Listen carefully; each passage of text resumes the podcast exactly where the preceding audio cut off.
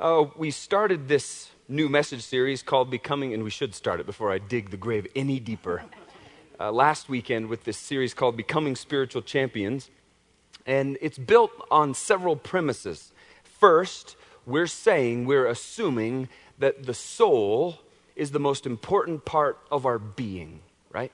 The soul is actually the seat of our being. Everything else in our life swings on the hinge of our soul. Nothing matters more. Second premise that this series is built on is that I personally am convinced and convicted that every single person who ever steps across the line of faith in Jesus Christ, every single person who becomes a Christian, every single person who becomes a Christ follower, does so wanting to become a spiritual champion. That's how they start out the journey of faith. I don't believe that anybody who steps into a relationship with Jesus Christ ever does so wanting to be spoken of like we talked about the church of Laodicea last weekend, right? And Jesus said, I want to vomit you out of my mouth. I don't think anybody who follows Jesus Christ, who starts that adventure of faith, wants to be reduced to the level of milk toast weasel puke out of the mouth of Jesus Christ. I just don't think that's the way it goes. Rather, I believe that every person who starts the journey of faith with Jesus Christ does so wanting to hit it out of the park with their faith. They all want to become, we all want to become spiritual champions. Third, premise that this whole series is built on is this one this insidious deal called spiritual gravity creeps in. And it sets into the lives of we who follow Jesus Christ. And through nothing other than sheer neglect, our quest to become spiritual champions gets derailed, not by necessarily anything evil, just by complacency and inattention to our soul, to the seat of our being, to our spiritual life. And see, becoming spiritual champions requires that we give our very best attention, our very best effort to the development of that seat of our being, to our souls. That we give it our very best. Becoming a spiritual champion never just happens. It is a very intentional act, it is a very intentional process. Just like becoming a world class athlete never just happens. Just like becoming a Nobel Prize winning scholar never just happens. Just like becoming a world class parent never just happens. There are these beliefs and there are these behaviors that must be firmly rooted in our lives, in our habit patterns, if we ever hope to achieve champion status, spiritual champion status. And so the series is built on those premises, and it's those behaviors and beliefs that are going to make up the substructure of this series. And the characteristic that we want to talk about today about spiritual champions is actually the starting line for becoming a spiritual champion. It all start, starts right here where we're going to start today. We're going to start at the beginning, and it's this one. Spiritual champions embrace Jesus Christ as their Savior and as their boss. That's just what they do. Spiritual champions embrace Jesus Christ as their Savior and as their boss. That is the starting line for becoming a spiritual champion. The adventure of faith with Jesus Christ all starts with the decision, a decision, to embrace Jesus Christ as your Savior and as your boss. And get this it is a decision. Get this it is a choice. It's a choice about whether or not we're going to embrace Jesus Christ as our Savior and boss or we're not. And you don't have to be around this community called Journey Church very long to notice that we invite and we challenge people to make that decision almost every single weekend without exception. Once in a while, for a strategic reason, we don't. But almost every single weekend, we do.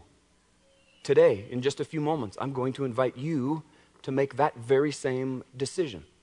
And I was talking a while back with one of our other pastors here on staff, and he was telling me that he had sort of crossed paths with a, another pastor here in the community. And that pastor, sort of immediately upon seeing this guy who's on staff with us here, sort of just launched into a tirade, very upfront in his opinion, that Journey's decisional approach to evangelism is unbiblical. That's kind of how we started the conversation with one of our pastors here on our staff. And this other guy who pastors a church right here in our town went on to unpack how, in his opinion, calling people to a decision of whether or not they're going to follow Jesus is the incorrect approach to the deal. Evangelism should never be done that way, he said. Sort of at the bottom of the whole conversation, he was saying, This decisional deal that you guys over there do is wrong, it's unbiblical, and well, it's bad, frankly. And of course, that guy wouldn't talk to me about that. He sort of blindsides one of our other guys, and so I just heard about it. I wasn't there, it was secondhand. But I was, I was stunned by this guy's assertion, frankly. And I was like, Really? Really? Because the Jesus that I read about in my Bible was actually constantly inviting people and calling people and challenging people to what? To make decisions, to make choices. Were they going to embrace him as Savior and boss, or were they not? Were they going to follow him, or were they not? Were they going to obey him, or were they not? Were they going to submit to him, or were they not? It all boils down to a decision, to a choice. Something similar to the choice and to the decision that I'm going to invite you to make just a few moments from now, frankly. And the question really becomes for us as a community are you going to set yourself on a course toward becoming a spiritual champion by embracing Jesus Christ as your Savior and boss? Are you going to do that? Because that's frankly where all of this lands. Are you going to set yourself on a course toward becoming a spiritual champion by embracing Jesus Christ as your Savior and your boss. And for lots and lots and lots of us, the answer to that question is like a resounding yes, fist pumping in the air all over the room right now. Nope, just one guy on the stage doing it, looking kind of like a monkey. But if the answer to the question is yes, then another question emerges, doesn't it?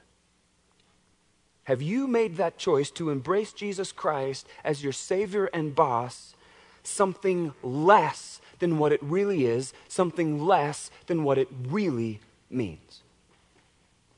In other words, have you chosen to give yourself to a lesser gospel than the one that Jesus came to offer? He came offering one gospel. Have you given yourself to a lesser gospel than the one that Jesus came to offer? Have you confused the gospel that Jesus came to offer with something less than what it really is, something less than what it really means, something easy, something small, maybe even something cheap? Have you reduced the gospel to something easy, something small, and something cheap? Now just think on that for a moment. What was the gospel that Jesus came to offer? What was it? And is the gospel that Jesus came to offer the same one that you've given yourself to, that you've bought into, that you've embraced with your whole life? And you can test yourself in this, and here's how you can test yourself. Just imagine yourself getting up at the conclusion of this service and going downtown to have brunch. And if somebody who you'd never met before in your life approached you on the street and asked you the question, What was the gospel that Jesus Christ came to offer? How would you answer that question? How would you answer that question? Do you think, when you're put on the spot, that you could give the answer that the Bible itself gives about what the gospel was that Jesus came to offer? And I want you to know that it's not a hard question because the gospel that Jesus Christ came to offer is incredibly simple. We can read about it in Mark chapter 1, verses 14 and 15. If you've got a text, you can turn there. You can sure follow along on the screens as well. Mark 1 14 and 15. Here's what the Bible says. Later on, after John was arrested, a little narrative material here. Later on, after John was arrested, Jesus went into Galilee where he preached God's good news. And then Mark says, he quotes Jesus. The time promised by God has come at last, he announced. The time promised by God has come at last. You've been waiting thousands of years for the Messiah, and it's finally time. And then here's what Jesus says the kingdom of God is near. The kingdom of God is near. Repent of your sins and believe the good news. And that word believe doesn't just mean intellectual assent. That word believe actually means order your entire life, order your entire being around this good news. That's the summary of the gospel that Jesus Christ came to offer. The time has come. The kingdom of God has come near. Turn from your sins. Stop it. Just stop it. Stop sinning and believe this good news. The gospel that Jesus Christ came to offer is the reality that the kingdom of God has come near. And see, once Jesus had chosen his disciples, he set about a strategy to communicate his one and only message to everybody that he possibly could the good news. The gospel that Jesus Christ himself came to offer is that the kingdom of God, that means God's power and God's presence and God's reign, not that comes down from the sky, but reign as in kingly reign, are all available to us. That's it. That's the gospel that Jesus came to offer the reality that God's kingdom, His power, His presence, and His reign have now become available to ordinary human beings like you and like me. We can all live in the kingdom of God. If you want to live in the kingdom of God, you can walk right on in. Anybody can. That is the gospel that Jesus Christ came to offer. Nothing else, nothing less, certainly nothing cheap, is it?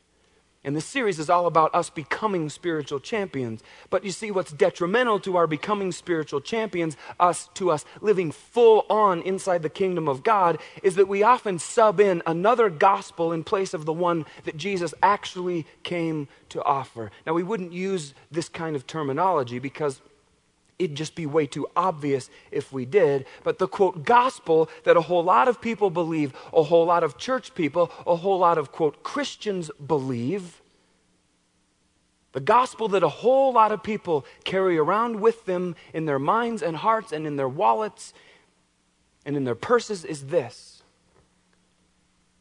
the minimum entrance requirements to get into heaven when you die. Right? That's what so many of us think the gospel boils down to. The minimum entrance requirements for getting into heaven when you die. I mean, just think about it with me for a moment. Nobody in their right mind wants to go to hell, right? It's a gnarly place. And nobody in their right mind would ever want to go there. The Bible explains quite clearly that hell is our eternal destination apart from a relationship with Jesus Christ. And no one in their right mind would ever want to go to that place. The Bible never uses glowing, flowery language to describe hell because uh, hell is, well, it's hell, right? It just is, plain and simply. And we all know, every person on planet Earth knows, that we have access to this get out of hell free card, don't we? We all have access to it. This right here in my pocket is a, a Monopoly card, a chance card, right? And uh, on the back, it, it's uh, this is the get out of jail free card, and it says this: This card may be kept until needed or traded. And this is a great card, isn't it, when you're playing Monopoly? Because you're the little thimble, right? And you're moving around the game board and you're winning, and then all of a sudden you get thrown into jail and you go to jail and you're like, sweet, I got the card. And you play the card, and then, well, you're out of jail, right? But even better than the Monopoly get out of jail free card is the get out of hell free card that Christianity offers to everyone on planet Earth. And all you got to do is you just got to pray a little prayer, and well, then you get your card. Get out of hell free, right?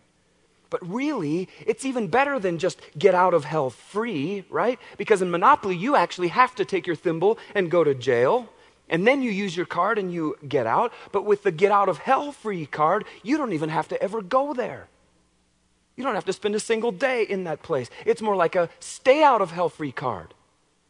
And we pray this little prayer and we get this little card stay out of hell for free. And we stick it in our wallet, our back pocket, our purse. Uh, I don't have a purse, but you ladies have purses. I use a wallet myself. And we're good, right? No hell for me. I don't got to go to that place. And lots and lots and lots of people do this absolutely bare, naked, minimum gospel thing solely for the purpose of avoiding hell. Because no one in their right mind wants to go to that place. Now, I'm sure I've told you before that around our house we watch a fair bit of this program called Dora the Explorer. Do you know who Dora the Explorer? Show of hands, come on. I see, yeah, all over the room. Amen. See those hands. And if you don't know who Dora is, she's this very sweet little girl who wears a backpack and she's always on some mission to solve some problem by the incredibly malicious and evil Swiper the Fox. Swiper's always stealing stuff and wrecking Dora's picnics and all that kind of stuff. Well, the great theologian Dora the Explorer, she has much to offer us when it comes to our view of the gospel, the bare minimum gospel. See, and an, a typical episode of Dora would go something like this. This is a little road, and well, Dora is on her way somewhere, and here's Dora, and I am an artist. Not really. There she is. See? Yep, that's Dora the Explorer, and she's on her way to a picnic, and Swiper the Fox has jumped out and stolen something. And Dora has friends, and uh, let's see, she's got uh, Tico, little Tico. And Tico is a squirrel, and so, yeah, you know Tico, don't you? Uh, that more looks like a beaver tail, but pretend it's a squirrel tail, all right? And then she's got this other sidekick named Benny. Benny's a bull. Yep, Benny the bull. Yep. And then uh, in the last service, there's a little guy who was sitting right about there, and I start. I kind of kept going, and, and, and, he was like almost coming out of his seat, like, and, and then uh, he said, Boots. I was like, oh, how could I forget Boots? It's like Dora's best friend, and so Boots is the little monkey, and this little kid was like, Pump, yes, you got it right. Boots is the monkey. See, I got Boots this time. Got him right? And they're on their way, and Swiper the Fox has wrecked the day, and they're supposed to get to this destination up here. And well, sure enough, the road comes to a giant chasm with a raging river below. And here's Dora and her entourage. Pretend this is the entourage. There they are. And they approach it, and there's a bridge over the chasm like this. And then the trail goes on. Wow, isn't that spectacular artistry? Hmm. Wow. And Dora comes up to the bridge, and it's time to cross the bridge. And well, what do you know? This big, hairy troll comes up from under the bridge, right? And the troll says, Dora, you cannot cross the bridge until you what? Pass the test. You got to pass a test, Dora. And the tests usually include Dora singing some song or reciting some poem or conjugating 12 Spanish verbs using the present indicative past tense or something, right? And so Dora does the deal, and Dora gets to cross the bridge. She passes the test. I've not ever seen an episode where Dora and her buddies have been plunged into the abyss. That would be quite traumatic for the children, now wouldn't it? We could never do that. And Dora passes the test, and she and her buddies get to cross, and they make it up here, and they have their picnic or their birthday party or whatever it is. But this right here, you see, is relevant because it's the picture that a whole lot of people, people who call themselves Christians even, have of the gospel of Jesus Christ.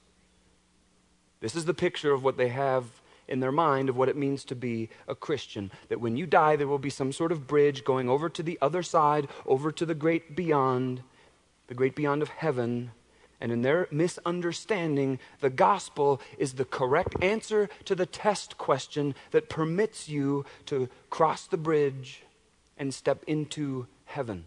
And in the jokes, it's always St. Peter who would be asking the test question, right? Lucky him.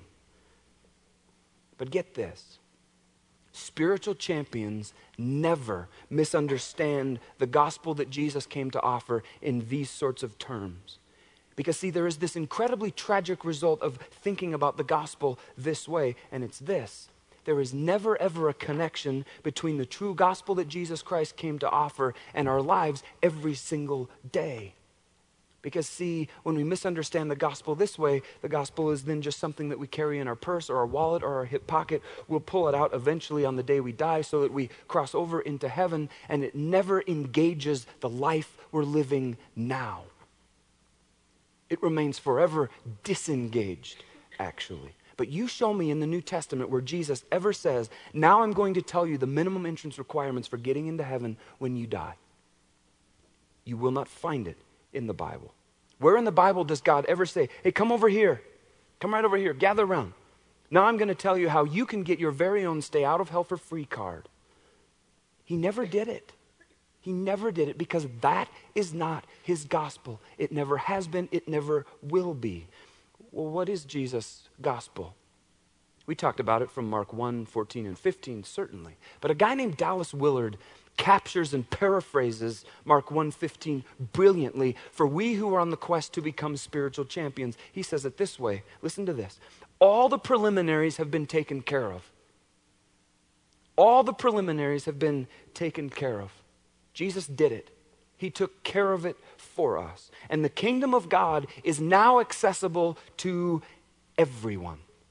The kingdom of God is now accessible to everyone. Because of what Jesus did, the kingdom of God, we have access to it right here, right now. And then Willard writes review your plans for living. Review your plans for living. Notice he's very careful. He does not say, review your plans for dying and what happens to you after you die. He says, review your plans for living. Whose plan are you living on? Review your plans for living and watch this base your life on this remarkable opportunity. Base your life. That's strong, isn't it? Base your life on this remarkable opportunity of knowing God and walking and living and serving in his kingdom. That's the gospel that Jesus Christ came to offer.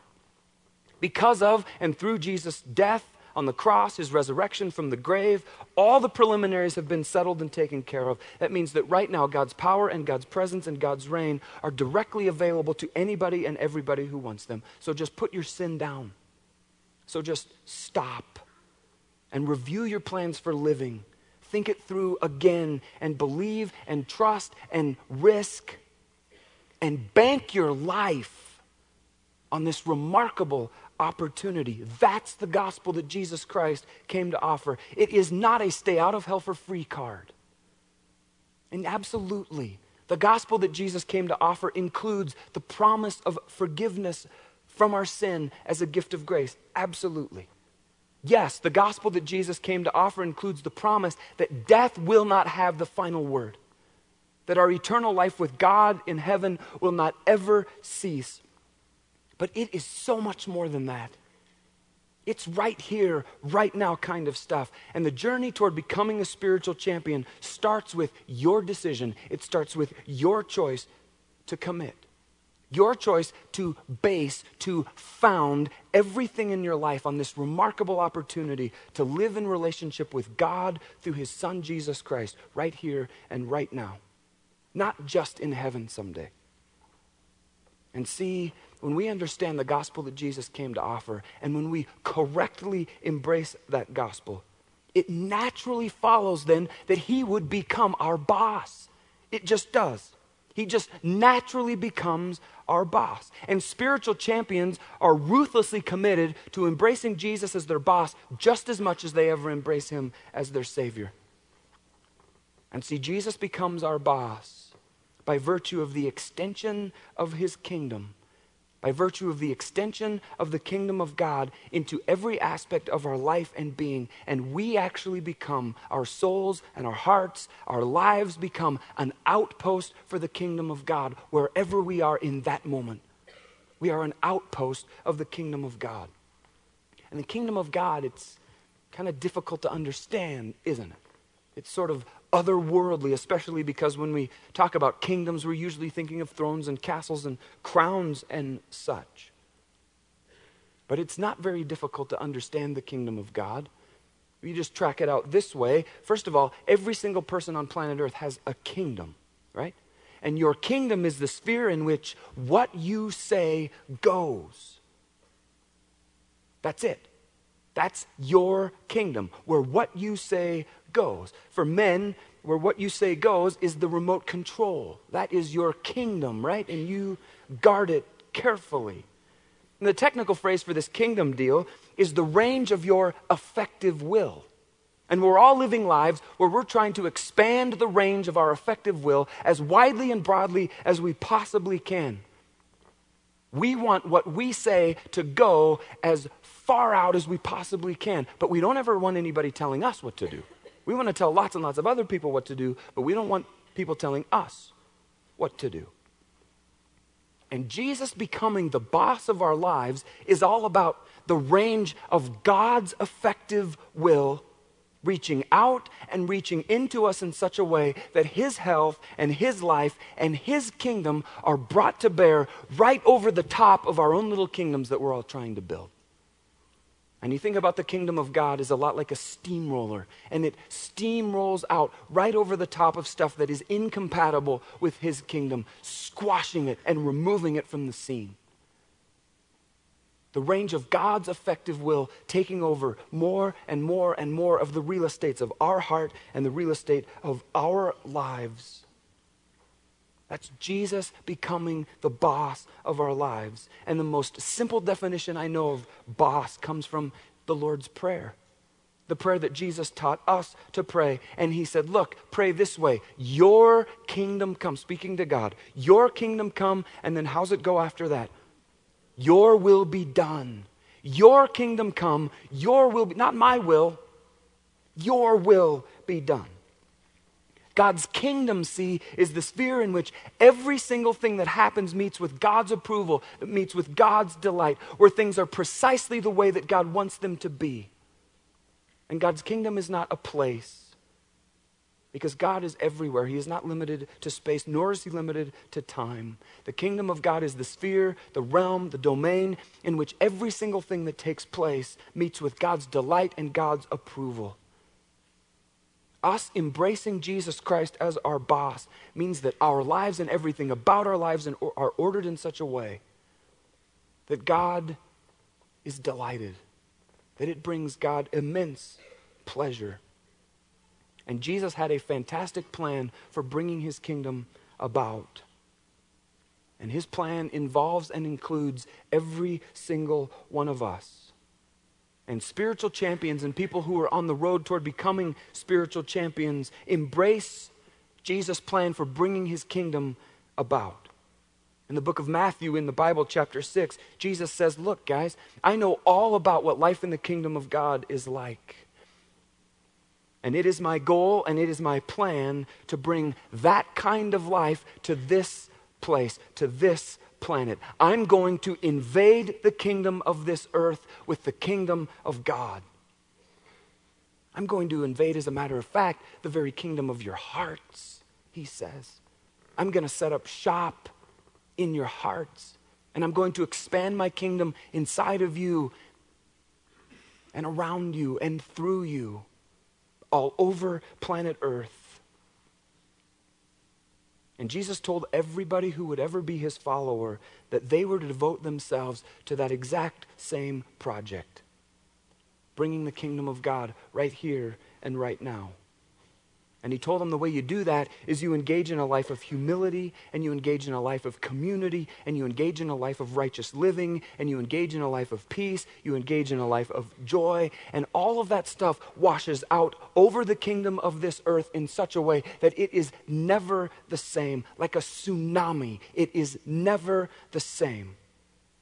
Jesus taught us to pray a prayer in Matthew chapter 6, didn't he? Our Father in heaven, he said. The New Living says it this way May your name be kept holy. And then the next line says this May your kingdom come soon. May your kingdom come soon. May your kingdom come right here, right now. Make what life is like in the kingdom of God become what life is like here on earth. That's Jesus' plan. That's what he devoted his life to. Make things run here the way they do there. Jesus never ever taught us to pray, God, please get me out of here so that I can go there. He never, ever taught us to pray that. But lots of people pray what one guy calls the Star Trek prayer, don't they? You, you know the Star Trek prayer. You may not recognize that you know it. But remember the, what the crew of the Starship Enterprise would say to their friend Scotty up in Star Trek? What'd they say? Beam me up, Scotty, right?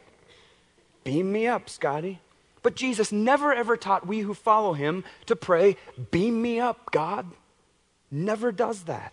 Jesus never prayed, God, get me out of here, let me go there, please. Instead, Jesus prayed, God, make there invade here. And Jesus told us to pray, God, please bring your kingdom here. Please bring your kingdom to my campus. Please bring your kingdom to my neighborhood. Please bring your kingdom to my small group.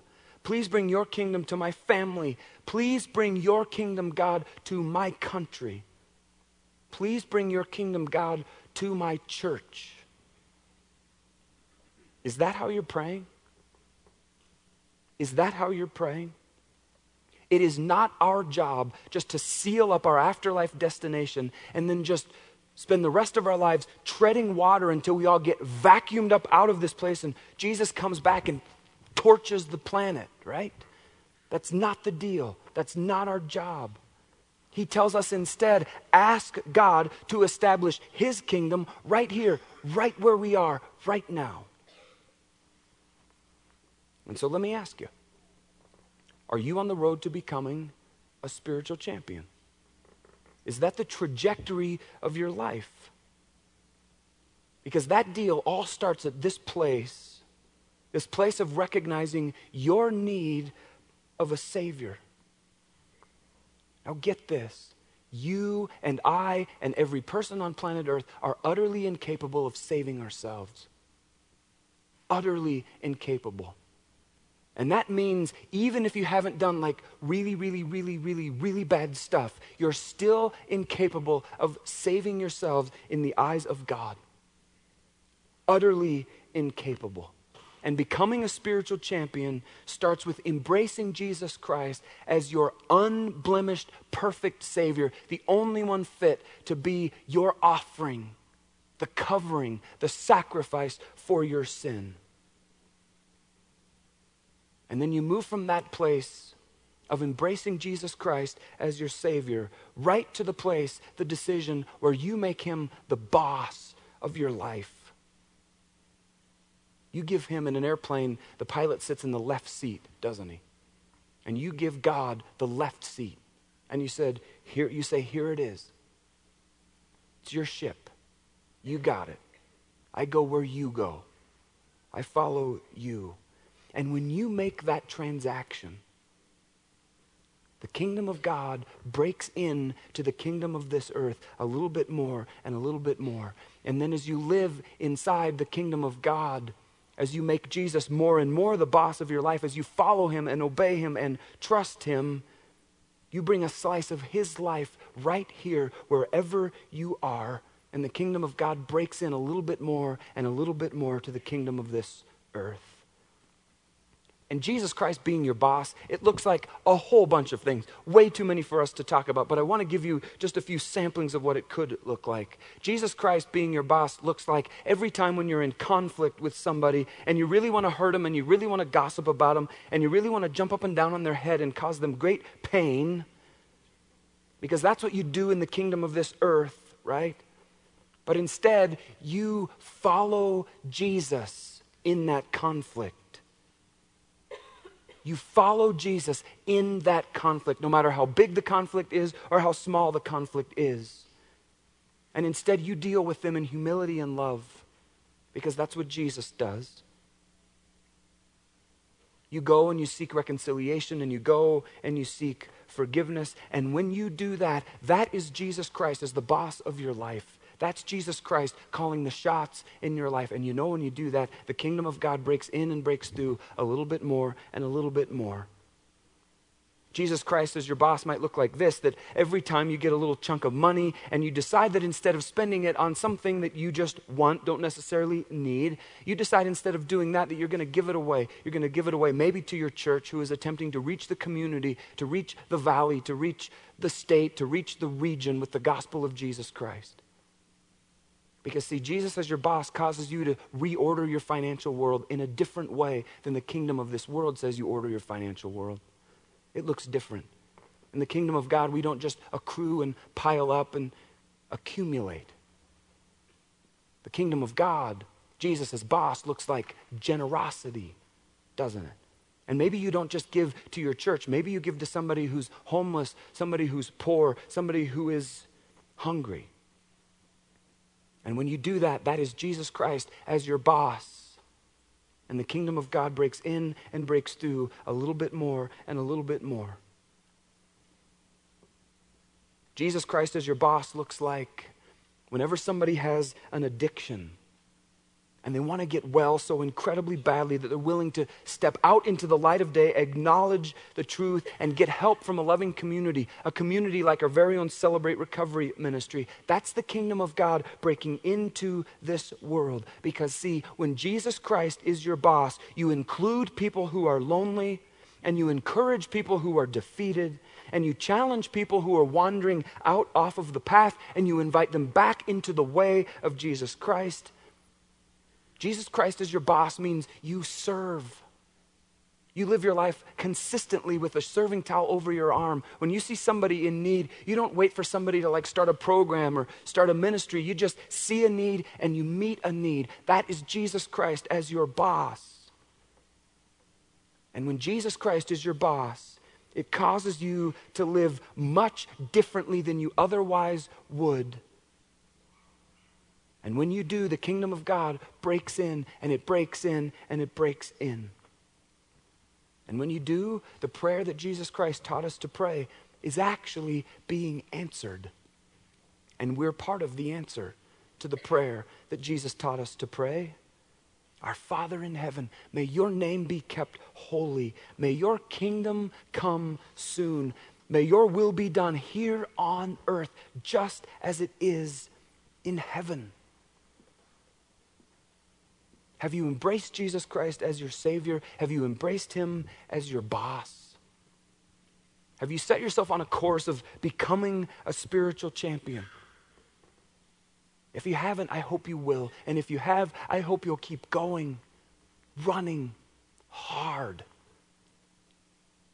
There's nothing better in this life. Nothing better. Why don't you just bow your heads and close your eyes if you would? I just invite you to get alone with the Lord and just tell the Lord what it is that you're thinking about, what's on your heart and mind. You can do that now.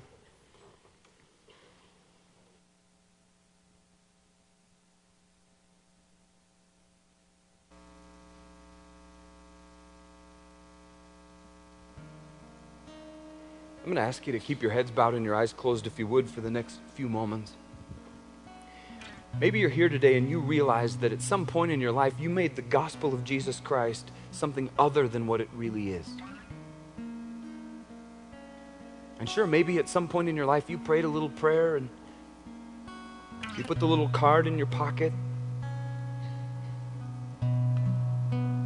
You've got your afterlife destination all taken care of, all sealed up.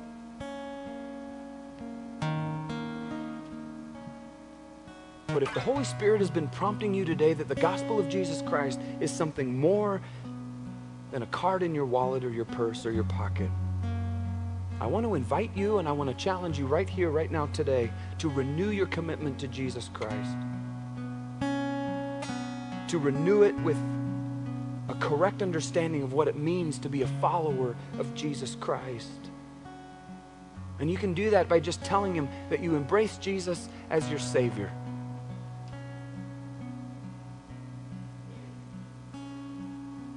And then tell him that you also, just as much you embrace, as you embrace him as your Savior, you embrace him as your boss.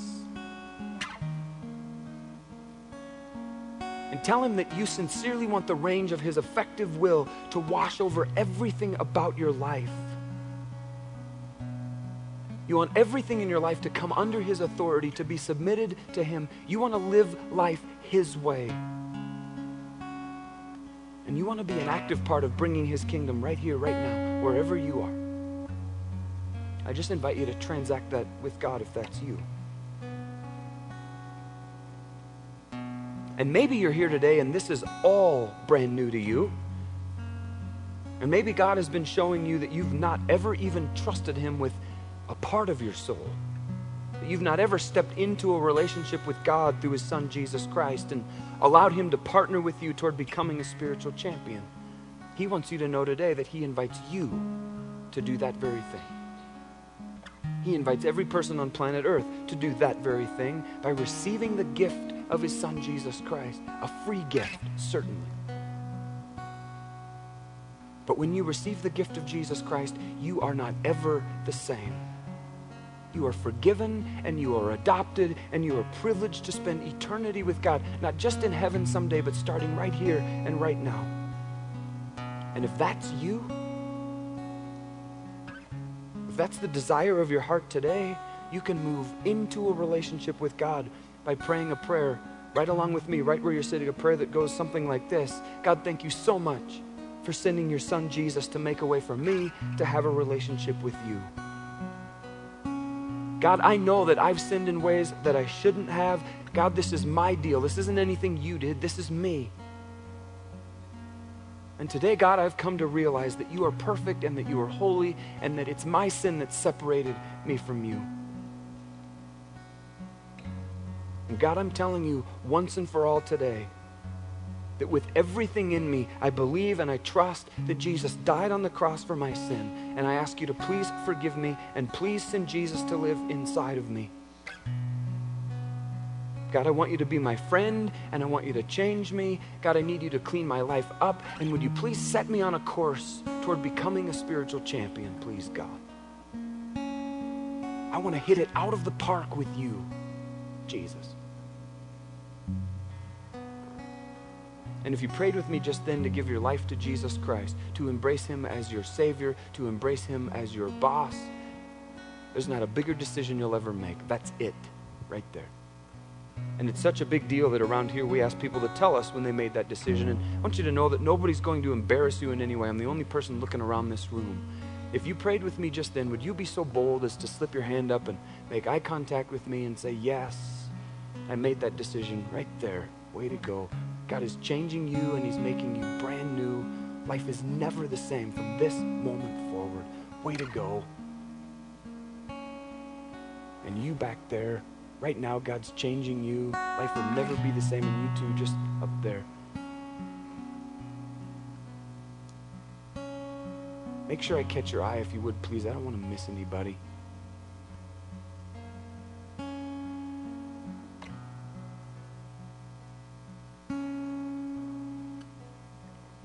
God, we just say that we love you. We love you with all of our lives. And we don't just scoop up the quote good parts of your gospel. We scoop up the whole deal. We scoop up even the part that says we reorder our life and our priorities all around you, that you call the shots, that we're submitted to you. We take it all, Jesus, and we live it all all for the sake of your kingdom coming on earth just as it is in heaven. Make that our compelling interest, our compelling desire, God, to bring your kingdom right here, right now, wherever we are. We love you, we worship you, and everything about our lives, God, is yours. And we pray all of this in the strong name of Jesus Christ, the Savior of the world the boss of our lives and our souls. And the church said,